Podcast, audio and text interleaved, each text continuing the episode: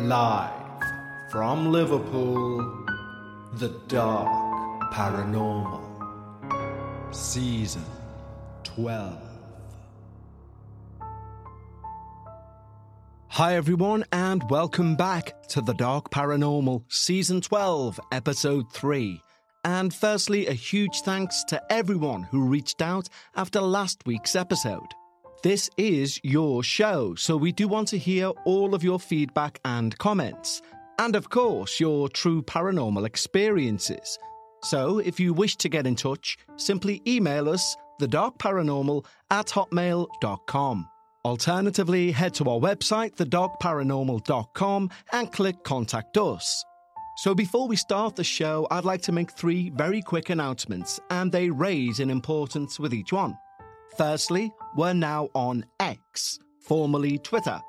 You can follow us at Dark Paranormal X. That's at Dark Paranormal X. The reason we made that account is quite simple.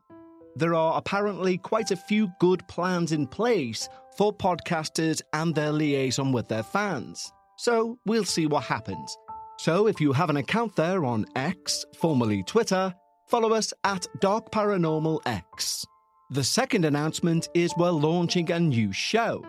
At the back end of October, we will be launching the Deadly Countdown. The Deadly Countdown will feature a format very similar to the Dark Paranormal, but with a focus on true crime, disappearances, and mysteries in general. That's all I'll say for now, but there will be much more news nearer to the release date. And finally, the third and arguably most important piece of news. A couple of episodes ago, you will recall me saying that we received an experience so good on Dark Bites that both I and our Patreons asked the submitter to submit a longer form version so everyone got the chance to hear their experience. Well, I'm exceptionally excited to say that the submitter has agreed to that request, and next week we will feature that very experience. And I'm saying this now as a paranormal fan myself. But if I were you, I would be deeply, deeply excited for next week's episode. But enough about next week. What about this week? Well, this week's experience has been on my mind ever since I received it. You see, the submitter is trying to find out whether a spirit or an attachment can pass itself down through the generations. However, within their experience, I'm not 100% sure what they're dealing with is a simple spirit nor an attachment, but something much older, more powerful, and much more dangerous. However, before we begin today's amazing true paranormal experience, we need to, of course, thank our wonderful team over at Patreon. When you join our team, not only do you receive these episodes both ad free and before everyone else, but you can also receive exclusive access to our Patreon only podcast, Dark Bites. Dark Bites releases each and every week, even on the downtime between seasons which means not only do you never miss your weekly paranormal fix, but you're also the first to hear any debut episodes and any season finales, all ad free. But most importantly of all, we've built a wonderful community of like minded paranormal enthusiasts over on Patreon. And we'd like to extend an exclusive invitation just for you. Simply head over to patreon.com forward slash the dark paranormal just like these wonderful new team members have.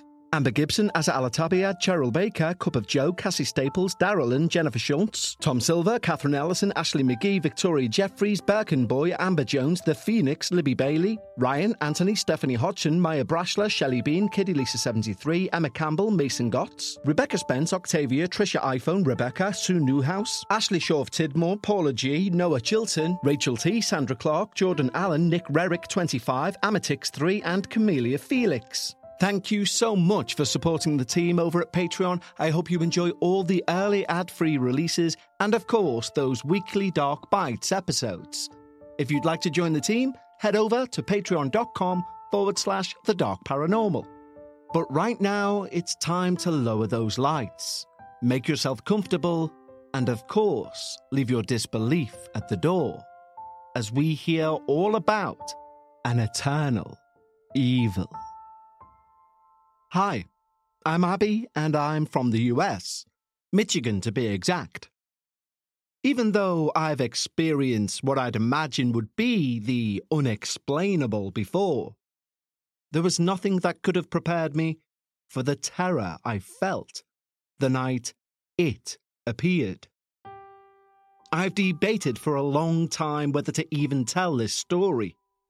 You see, I'm scared that by talking about it, it will come back. Having waited in the background for the perfect opportunity to do so. Let's hope not.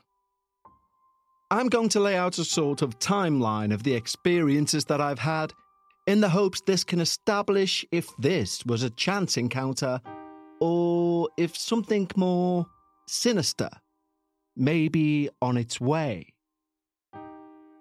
When I was a toddler, my mum was renting a small apartment. My father was not in the picture, so it was just me and her. I don't remember much from this time, but I do remember being terrified. The house had a very unsettling feeling to it. According to my mum, the TV would turn on and off by itself, even if unplugged. There would be random items moved. Sometimes they'd go missing for days. It was the simple shrug of the shoulders type of thing until one day, when it wasn't. Small annoyances like things going missing soon turned into the appearance of figures. My mum specifically talked of a witch like woman that would come through her window at night. But the event that convinced her that we needed to move was the night I wasn't quite myself. One night, my mum was woken by me in the middle of the night. I was around three or four at the time. What's wrong, babe? she asked. My mummy's dead. I whispered back to her. What? she asked. My mummy's dead. I repeated, slowly drawing a finger across my neck. My mum said she's never been so terrified. She hurried to put the lights on, and my eyes were not the same. She said everything else was, but something was wrong with my eyes. Oh, oh, I'm sorry about that. Can I have my daughter back, please? She asked in a panicked tone. Well, we left shortly after. And I've always wondered if a spirit takes over. Is that person forever marked? Does some residual part of that entity remain? My maternal grandmother had lost a lot of her family members in a very quick amount of time and this tragedy caused her to look for a way to speak to them, which eventually led to her using Ouija boards. My grandmother has always had this mystical and spiritual nature, but she also had a tendency for being naive, which is not the best combination. At first, my grandma would do it here and there, convinced that whatever she was conversing with spirits wise were of a good nature. Eventually, she became so obsessed with the board that it was all she did. She didn't work at the time, so it was a lot of hours per day that she could use the board, and it definitely put a strain on family relationships, arguably helping to aid in my grandparents' divorce, although there were obviously other factors.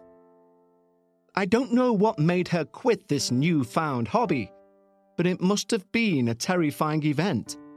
Because, in fact, now, you can't even talk of the supernatural around her. One time, while she and I were driving to my aunt's house, I was casually talking about a demonic horror movie I'd seen. It was late at night, and the trees were a menacing barrier on both sides of the road. I paused, choosing not to mention the demonic part. And that's when the air in the car changed. She held the steering wheel firmly and slowly turned her head to look at me. She held my gaze longer than she should have when behind the wheel of a dark backward road. Don't talk about them. They can hear you. She said in an ice cold, very slow voice. And then she turned her head back to the road. But in that moment, everything seemed so unnatural. I shut up immediately and focused very hard on the trees. Ever since that day, I've never brought up that subject with her. The following is more of my cousin's story, but I'm sure it happened because of my grandmother's activities. We used to go to our grandparents all the time, but suddenly my cousin Bev hated going over there. Bev is a little older than me, by around three years or so, so she was probably around six or seven at the time. Bev's story is that when visiting our grandparents' house, everything would be fine until she would see an old woman standing in the corner. The old woman apparently looked like the old witch from Snow White. And it affected her so much that she even now refuses to watch the movie as an adult. The old woman would stand in the corner of the room, but no one else ever acknowledged her presence. She would stand there and stare at Bev. For the first few encounters, that's all she would do. But eventually, the woman began to beckon Bev to come with her. To where exactly well, Bev was too terrified to find out.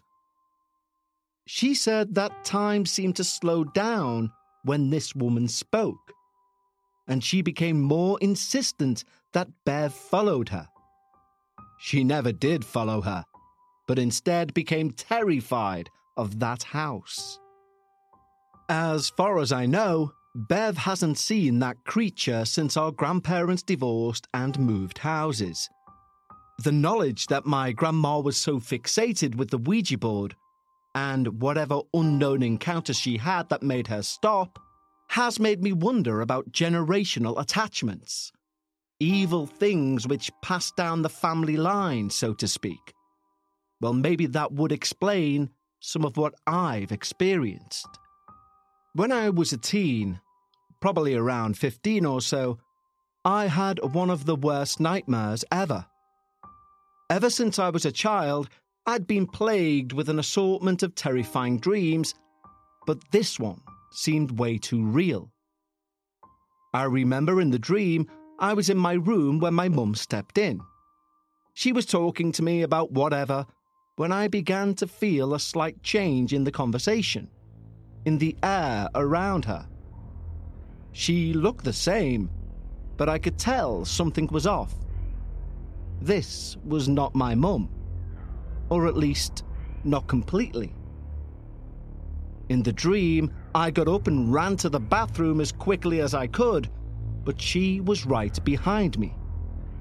I was able to close the door almost all the way, but the thing pretending to be my mum was able to keep it partially open. I was frantic in this dream, putting everything I had against the door to keep it out. She kept calling to me sweetly, smiling as she promised she wasn't going to hurt me. Through the crack in the door, I could see her smile, and it was unnaturally wide.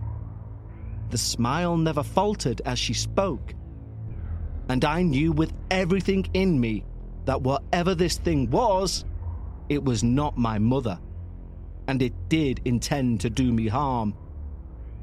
I woke from this dream in a cold sweat, my heart racing. And I even avoided my mum for a month after that dream.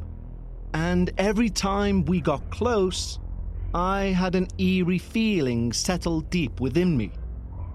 I was waiting for the facade to end, for the creature from the dream to make its appearance. And the whole thing yet again made me wonder was this all linked to what my grandma had been doing? And do future generations bear the brunt of our ancestors' mistakes?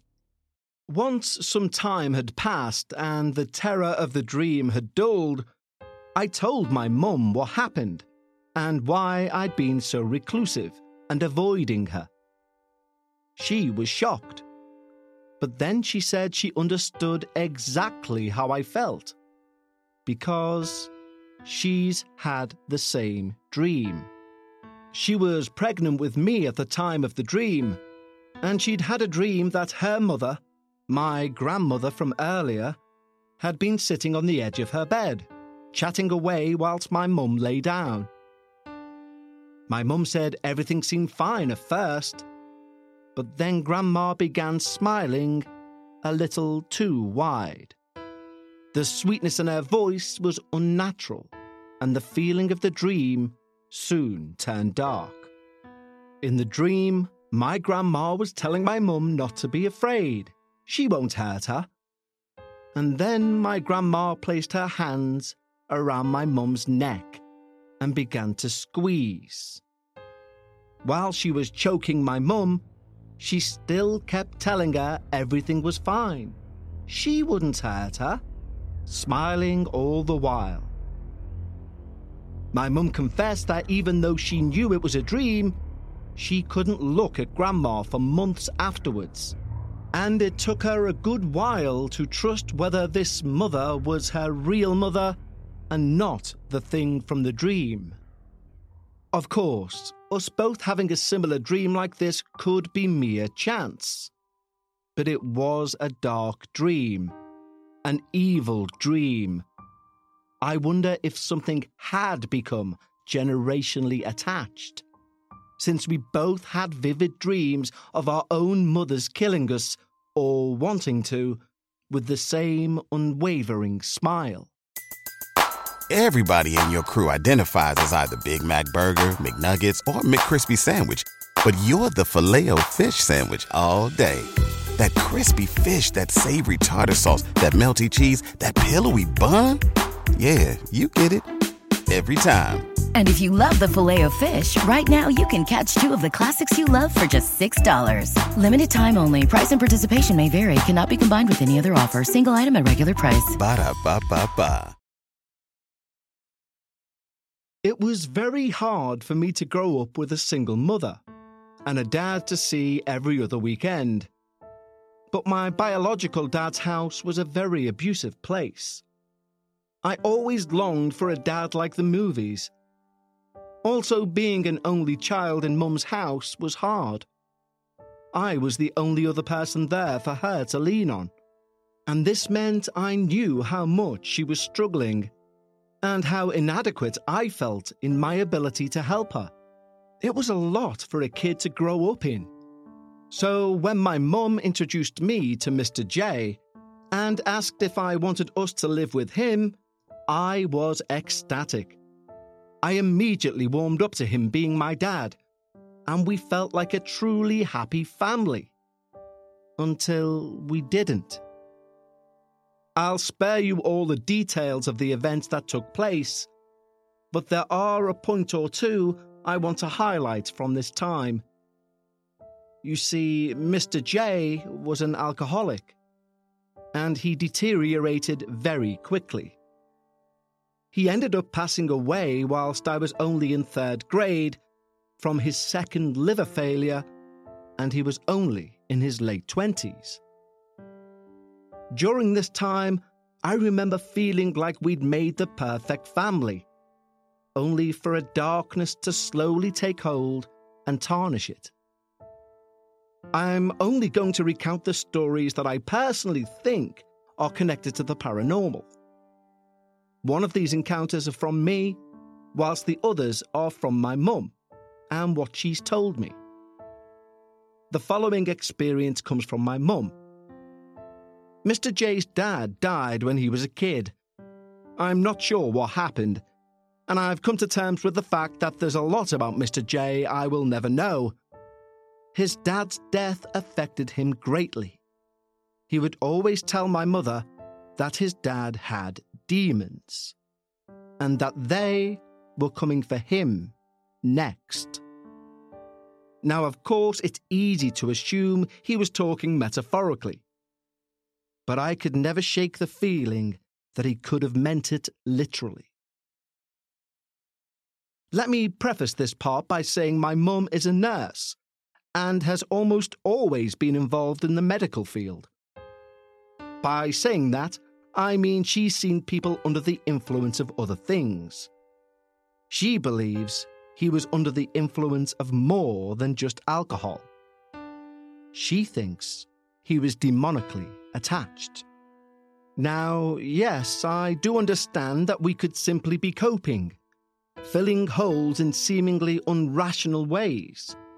And I don't want you to think I'm trying to take away responsibility from his actions by saying there was a paranormal force he couldn't control. But I can't stop thinking what if? He would frequently do 180 degree mood swings he tried to strangle my mum a few times, and then he'd stop and immediately forgot he'd done it. It was extreme. Once again, I'm sure this can be put down to his drinking. I understand that alcoholism changes people. But I can't stop thinking about how odd this next incident is. He would stay in one spot for hours on end. Not doing anything, just standing there, watching. There would be days when he stayed in his room all day, but some nights he would go into the living room. He would see my mother doing something and he would just stand there and stare at her. She said it would scare the shit out of her because he wouldn't say anything she said every time he done this, it didn't look like him anymore. He always looked different. One time she asked Mr. J, What the hell are you doing? And he responded, Jay isn't here anymore, and just smiled. When he done this, she came to my room and locked my door. Like I said, perhaps it was truly the alcohol. But I've a lot of questions about that time. But I have to come to terms that they will never be answered, as Mr. J is dead. Allow me to introduce my boyfriend, now husband, Jake. We met online, and after three long years of a long distance relationship, I moved across the state to live with him. He's also had some paranormal experiences, even once living in a haunted house himself. Well, with the introduction out of the way, we may delve into the story of the apartment across the lake. This is where the event took place. The apartment building was in rough shape, but it was absolute bliss to me, considering I was moving from a city place I'd spent a year with roommates, so I was ecstatic to have a new start with my boyfriend and our dog. Walking into the building, you were met directly by a three story staircase. At each level, there were thick, heavy doors that closed off the hallways, which led to the apartment units. Our apartment was directly across from the stairway door on the second floor. Entering the apartment, you would be stood facing the living room. There was a large sliding door like window that flooded the room with light. The view from that window was of the apartment complex directly across from us.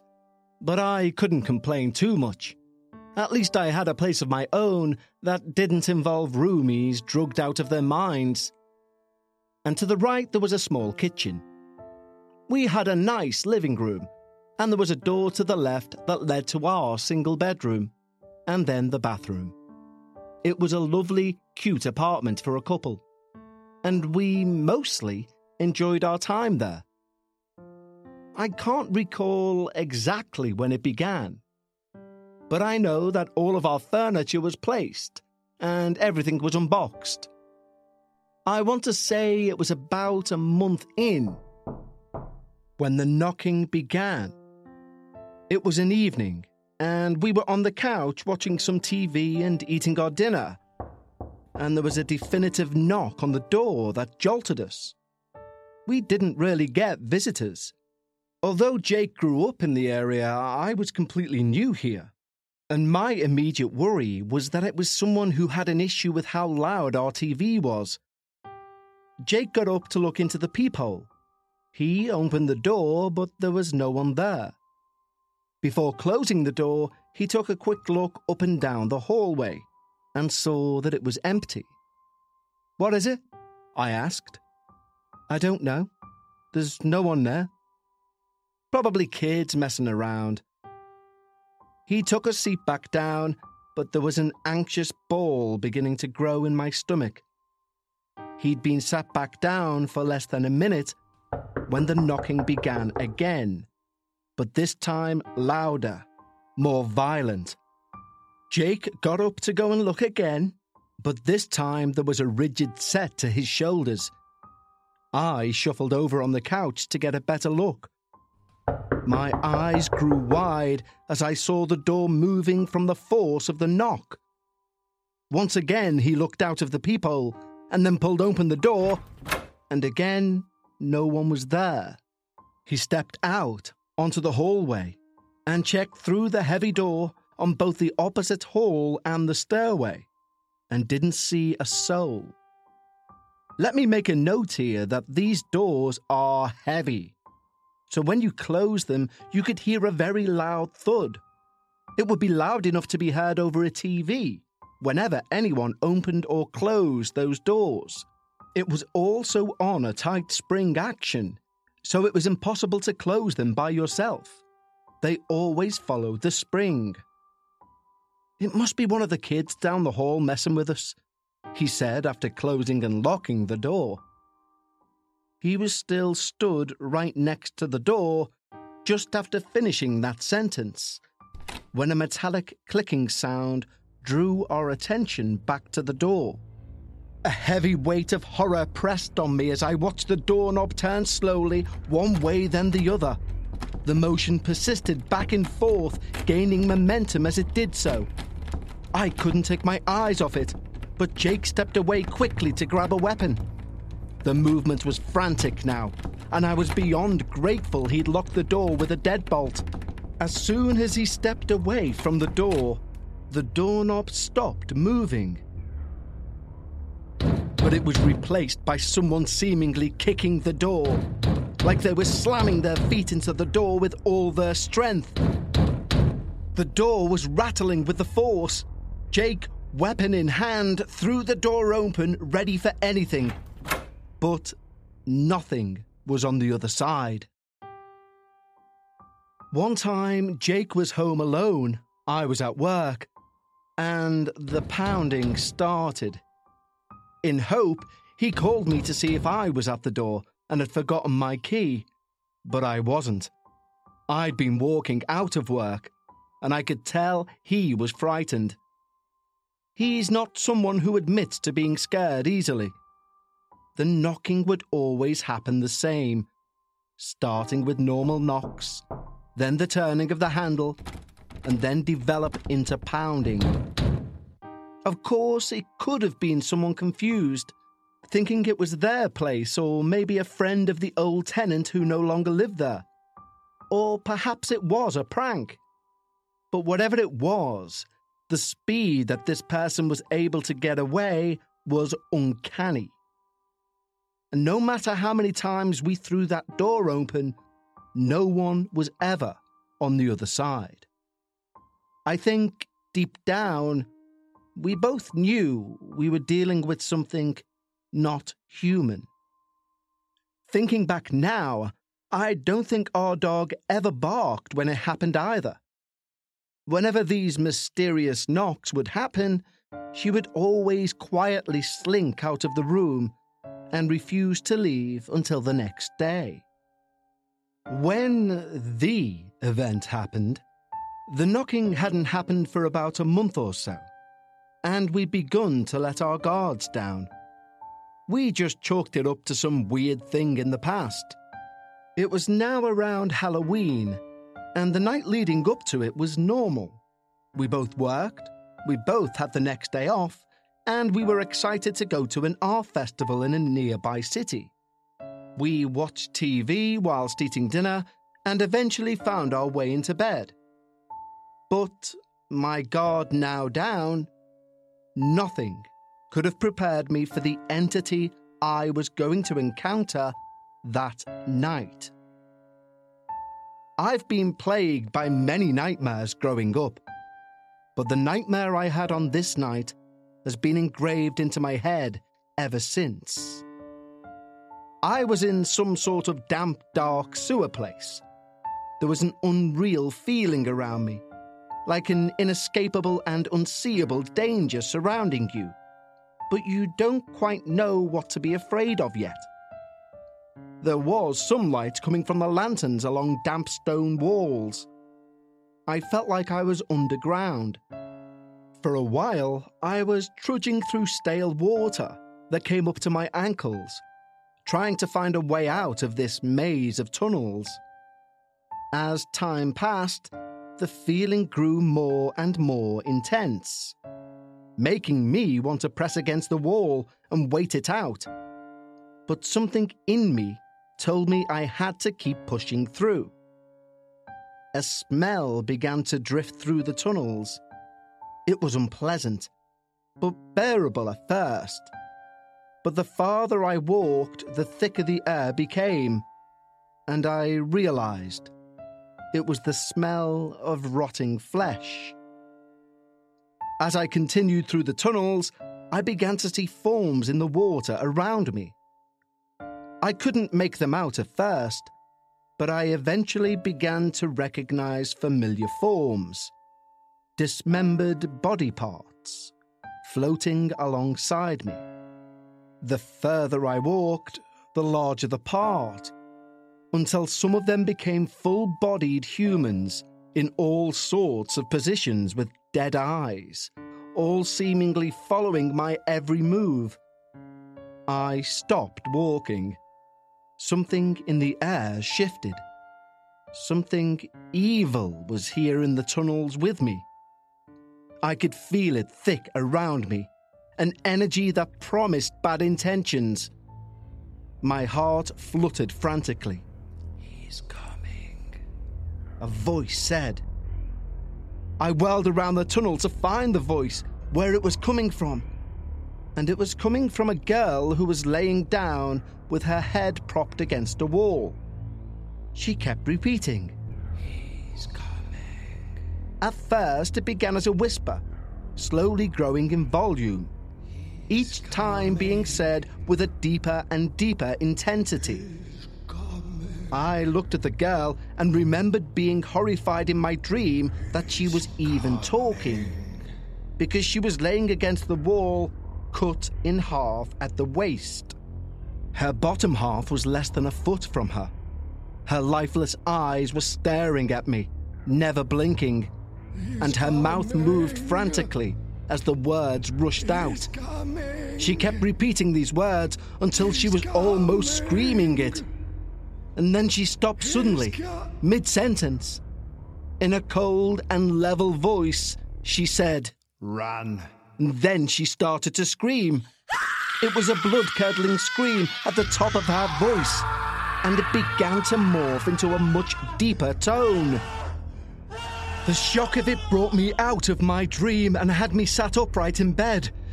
Even though I was wide awake, the screaming never stopped.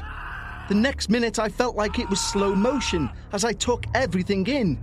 Jake, who was sleeping closest to the door and the bathroom, was sat upright in bed and screaming. I've never before or since heard him scream like that. It was pure terror. His eyes were wide open and staring towards the closet, and he wouldn't stop screaming. The next thing I noticed in my panic was our dog barking and growling. She was in the hallway to the bathroom and facing the closet, which was right next to the bedroom doorway. My heart felt like it was going to explode out of my chest as it dawned on me that Jake was looking in the same direction as the dog. This all happened in a matter of seconds, but it felt like an eternity. I looked in the direction they both were, and I saw it.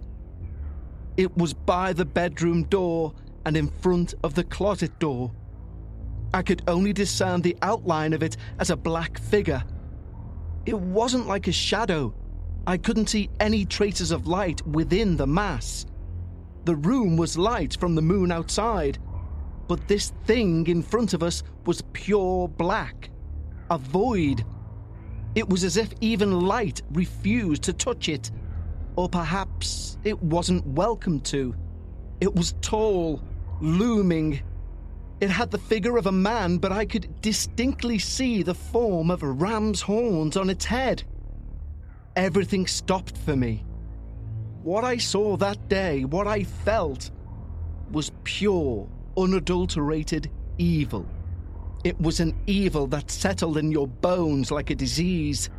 It was an evil that weighed you down and dragged you deeper into a tar pit. It was nothing and everything all at once. It was the sheer absence of life. I can't accurately describe what I encountered that day, but that feeling has stuck with me with a vividness that feels etched into my very being.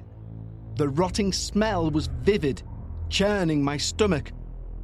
It stood there for a moment and it watched me. I watched it. I think it was assessing me. It glides over and leans over the bed towards me. It leaned over Jake's legs and Jake followed it with his head, but his screaming never stopped.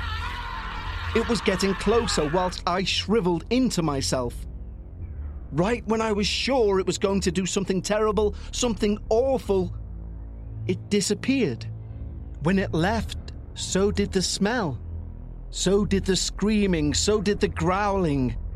The darkness left the room as well, and the air no longer felt like tar. It took me a moment to pull myself together to re enter my surroundings. I was locked in a moment of terror, and I stayed like that for a few moments, covers gripped with white knuckles, staring at the now empty space. The dog had laid down, whining and staring at the spot where the creature had been. The terror at the thought of getting out of bed was almost all encompassing. I felt like if I stepped out, an invisible protection would be broken. Like something was waiting under the bed to grab me. Like by merely stepping on the floor, I would be thrown back into that horror that I just witnessed. I did grab the remote control off the headboard and I put something on the TV so there was at least light and noise. Something to bring a sense of normality back into the room. After I got my breathing under control, I tugged at Jake's arm. Are you okay? Are you okay? Are you good? I asked, the terror making my voice a cracked whisper. Yeah, I'm fine, he snapped. Are you sure? Why were you screaming? I whispered, wanting, no, needing his reassurance that he'd seen what I'd seen. I'm fine, he grumbled, before turning on his side and going back to sleep. Well, I didn't say anything to him after that. I didn't tell him about what just occurred. I also felt like if I spoke about it, it would come back. I kept my eyes on the TV for the rest of the night. But the only thing I was thinking was the replaying of the events in my mind. Regardless of the terror state I was in, I must have drifted off to sleep, because the next thing I remember was the sun coming through the window. When I woke up, I was obviously still shaken up about the events that had unfolded the night before. Luckily, we had the day off, We were going to that art fair in a nearby city, which I was grateful for, because I wanted to be as far away from this place as we could get. We were in the car for about 45 minutes before I finally built up the courage to ask Jake about it. I thought it was awfully odd he hadn't brought it up, thinking perhaps he was on the same page I was, feeling the same dark chill that seemed to be laying around us. Do you, um, do you remember what happened last night? I asked, my fingers wringing my shirt with nerves. What do you mean? He asked in response. Do you remember waking up last night at all? Or screaming? I asked. I knew I was beating around the bush, but like I said, I was nervous to bring it up. Screaming? I don't remember that. I remember you waking me up, he replied in a jokey way. I was shocked. Me wake him up. He'd been wide awake. He was sitting up, screaming, with his eyes wide open. I know he was awake. I know that thing had been in our presence. The dog reacted to it as well. Both Jake and Sonia had been looking in the same direction. They were the ones that woke me up. I told him the story of what I saw, what happened the night before, he tried to joke about it, but quickly caught on that it wasn't that kind of situation. That I was terrified of this unexplainable event. He believes me now that it happened, but swore he has no memory of that night. Knowing I'm the only one who remembers, besides maybe the dog, leaves me feeling alone, crazy. So far, I have not encountered that entity again, and hopefully I never will. However, ever since that night, I have felt slightly on edge, trying to be ready for the unexplainable. Wherever it was, I get the feeling it has unfinished business. We have had a few other incidents since then. We spent a year in the apartment, but once the lease was up, we decided to move back across the state, and I was ecstatic to leave that apartment. We'd been in my mum's house for about a week, and we had the basement to ourselves. There was a bedroom, a laundry room, a bathroom, and a living area. It was very nice, but wary living with your parents and your significant other. I was in the bedroom unpacking when someone walked past the door and into the laundry room. I called out to my mum, but when she didn't answer, I walked into the laundry room and no one was there. I asked Jake if he'd walked into the laundry room and left, but he said no. I ran upstairs and checked every room, but there was no one else in the house. I shrugged it off to Jake, but I knew a female figure had walked past that door. Since we'd just moved back, we didn't have jobs yet, so we were sat in the living room, browsing for vacancies that were open in the area, and we heard footsteps sounding above us. They seemed to be pacing around the top floor of the house. I did have a younger sister, and I figured she'd snuck in from school, so running up to greet her, I once again found the house to be empty. We grew used to the sound of footsteps, but they developed in what sounded like full fledged conversations being had by people above us. It didn't happen too often, but each time there was no radio nor TV on. We found it all a bit creepy, a bit amusing in a sense, but nothing much came of it. We also could never understand what was being said. It sounded like English, but garbled in a way. I began to have nightmares in this house again. However, when the nightmares started, so did the whispering. but it was no longer a distant conversation. These whispers would be directed at you. The couch we had at the time wasn't pushed against a wall. It was dividing the room from the living room and storage. And many times, whilst we watched TV, there would come, uh, from behind us. Sometimes Matt or I would jolt to an upright position because we got the feeling of breath on our neck or ear, as if someone had leant over the back of the couch and just breathed. The whispers changed and began targeting Jake. It was now a female voice, but as time grew, the voice changed. Whatever it was, it started to imitate my voice. Before, it mostly said, hey, but eventually it began to say full phrases, whispering to Jake things that I'd said before. Are you going to bed? Was always a big one, or What are you doing? he said it sounded just like me, and he would think I was messing with him. He would wake me up and ask if I'd been in the living room. All I usually heard was, hey. But one night I happened to be on the couch when it happened. A whisper drifted through the room, Are you going to bed? asking Jake if he was going to bed. A coldness gripped me as I heard my voice coming from something besides me. The last big thing that happened was on Thanksgiving. My family was coming over to celebrate, so me and Jake were getting ready for the party. I was ready before him, and since he had to jump in the shower, I went to join the company. Later that night, Jake asked how I managed to undo the lock. I clearly gave a confused look. He said, The bathroom lock. Didn't you mess with me in the shower? No, I replied.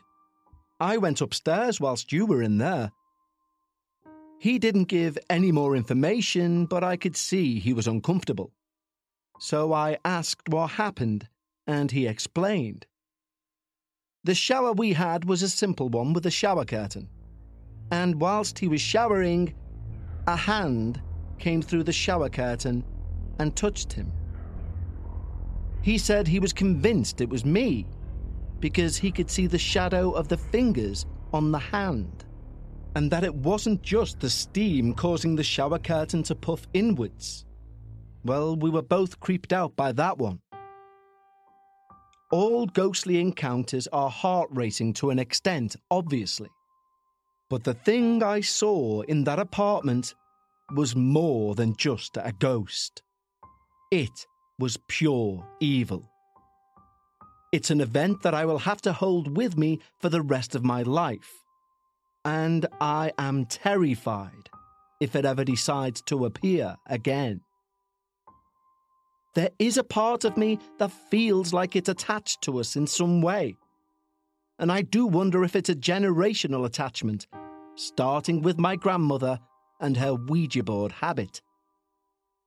Or perhaps there was a demon connected to Mr. J, and it happened to follow me. Or maybe it was something attached to Jake from his previous house. Whatever it is, there's a feeling deep down in me that it hasn't made its last appearance yet. And I'm terrified by that thought. I'm also terrified by the idea it could be a generational thing. That when I'm ready to have kids, they may have to encounter that evil. In the end, all I can do is hope I never see it again. I would love any feedback or thoughts on what this could have been, so I may be more prepared if it happens again. Nothing has happened in about a year, but if it does, I'll be sure to give an update. However, I sincerely hope I never have to send that update email. Regards, Abby. Well, Abby, thank you so much for sending in your true paranormal experiences. Sincerely, your email was one of the most thought provoking emails I've received in a long time. The skeptical part of me wants to say and remind you that the knowledge that you've gained from your mother about your grandmother and her experiences with the Ouija board may inadvertently put a paranormal skew on the framing of certain non paranormal events. And I say that because although the whole point of this podcast is to remind people we need a healthy fear of the paranormal, I'd never want someone to be sat there, a big ball of anxiety, awaiting the inevitable demon to pop out of the cupboard. I'm sure you do this anyway, Abby, and this message is generally for everyone. We should maintain a healthy skepticism around our paranormal experiences. And I say that not to throw any doubt on your experiences, Abby. As far as I'm concerned, they sound legit, genuine, and sincere. I say it because on several occasions you state you're convinced you feel this entity is not done with you. And although you may be quite right, let's maybe not give it the energy to feed off in the first instance. Either way, Abby, thank you so much for feeling brave enough to share your paranormal experience with our wonderful community. And I sincerely hope whatever business this thing had with you is done and dusted. If, like Abby, you wish to share your true paranormal experience, drop me a line, thedarkparanormal at hotmail.com, or visit our website, thedarkparanormal.com, and click Contact Us. For our Patreons, I'll speak to you on Sunday for yet another installment of Dark Bites, and for everyone, I'll speak to you here next week for a story so good, our Patreons themselves demanded this experience be brought to the masses via the main show. So until then, remember when you're discussing the paranormal, always try and leave some of your disbelief at the door. And I'll see you next time here on the Dark Paranormal.